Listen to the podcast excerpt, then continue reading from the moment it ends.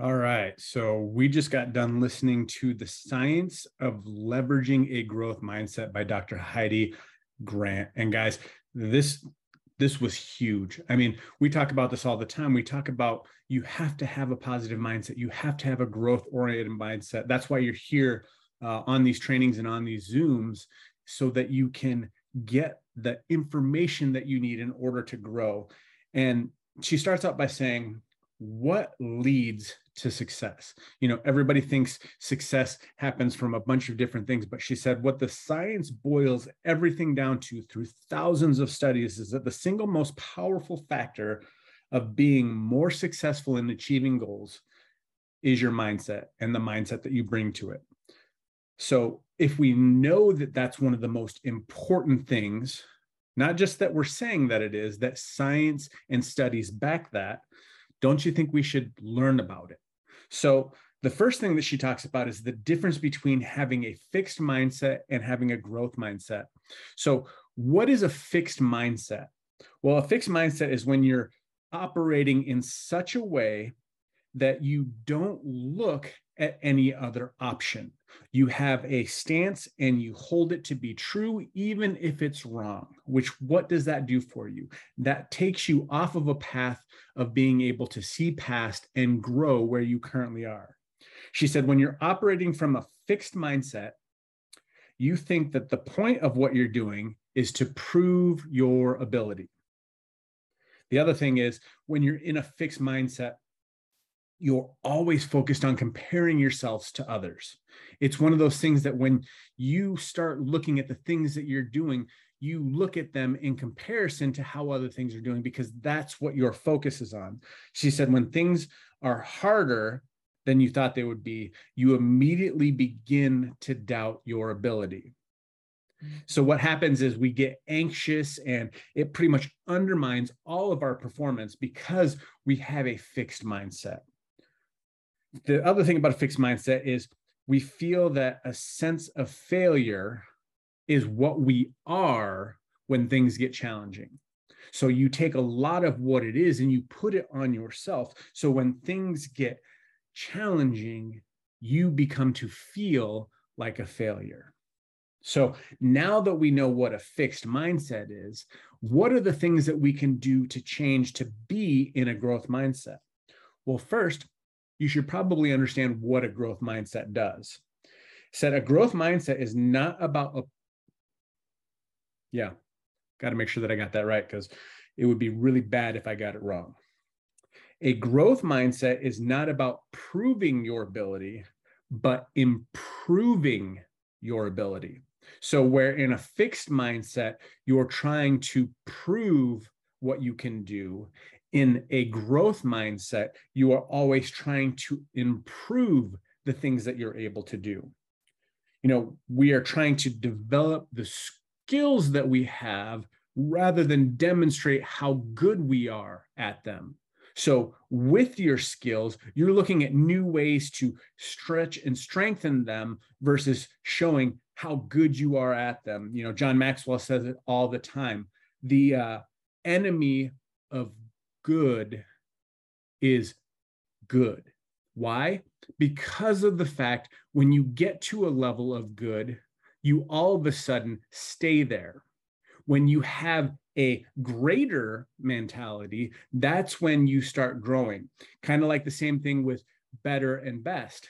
John says, the enemy of better is best. Because when you think you're at your best, you've done growing you all of a sudden think that you've got all of the answers. But when you look to being better all the time, you will continually grow and you never end. It's a journey, not a destination. The other thing that we do is we focus less on how we're doing compared to others, and we focus on how we're doing better than how we used to do.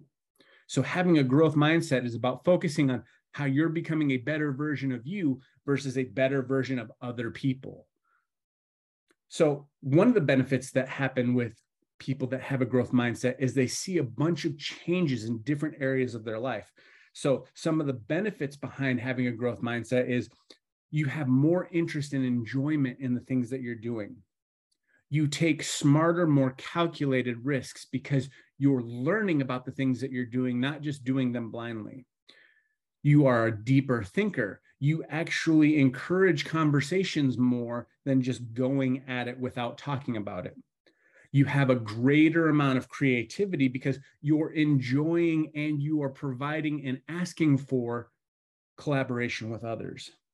You are more persistent and resilient with a growth mindset because you know that failure is not a bad thing. A growth mindset is one of the strongest predictors out of all of those studies that show you can be successful. So when you look at the difference between the people that are successful and the people that are not successful, the largest differentiation is the way that they think. The next thing that she talks about is that your growth mindset helps you learn from mistakes, where fixed mindsets, they don't have the physical capacity because of how they look at negative situations to learn from it.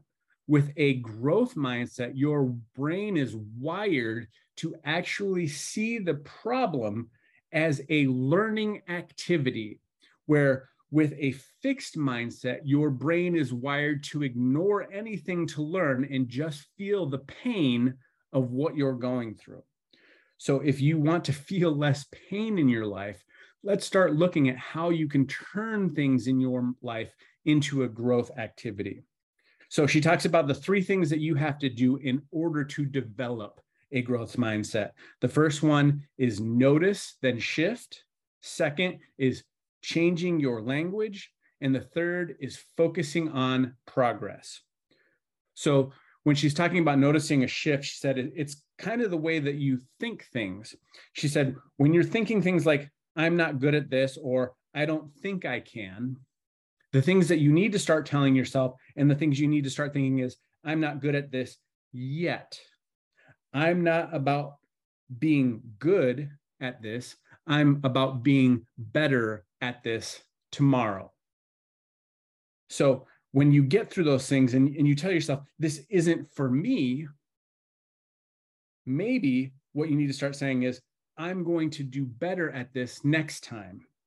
And when you start thinking about all of the things that you're going through, the next thing that you need to ask yourself is, what am I going to do next? You know, when people look at their past and they look at their history and they want to dwell on those things, there has to be a cutoff point, and that cutoff point has to be something that changes your focus from everything that's going on in the past and all of the negative fixed thoughts to the growth thoughts of moving forward in the future. So, how do you do that? You say, What am I going to do next? So, that's the question. What are you going to do next? And the way that you create these habits, she said, is do more of it and more of it and more of it. And then it will become an automatic thing in your life. She said, you can search, you can Google how to create a habit, and you'll get unlimited amounts of different answers. And she said, none of them may actually apply to you. And the reason why is because everything in every situation and every person is different.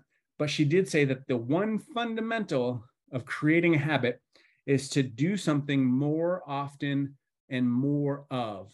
And then eventually it begins to take over. You can't do it three days and then skip three days and think that it's going to happen. You just have to keep doing it until it becomes automatic. How long that takes depends on you, the situation, and what you're trying to create as a habit.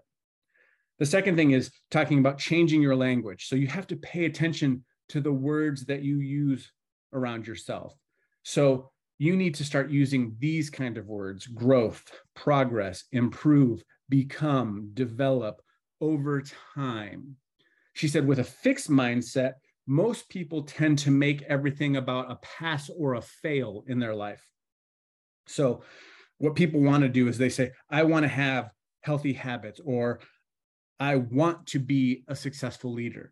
Those are finite thoughts because they're a pass fail. It's like, I want to be right now, or I want to have right now. But instead, when you say, I want to have healthy habits, instead say, I want to develop healthy habits. It becomes a journey. You continue to go on it. It's something you're going to continue to work and learn on. When you say, I want to be a successful leader, instead say, I want to become a successful leader. You're going on that journey. It's going to be something that's going to take time and you're going to learn about. So when you're going on these things, it's more about the challenging of growth versus the destination of being somewhere. The last thing that she talked about was focusing on progress.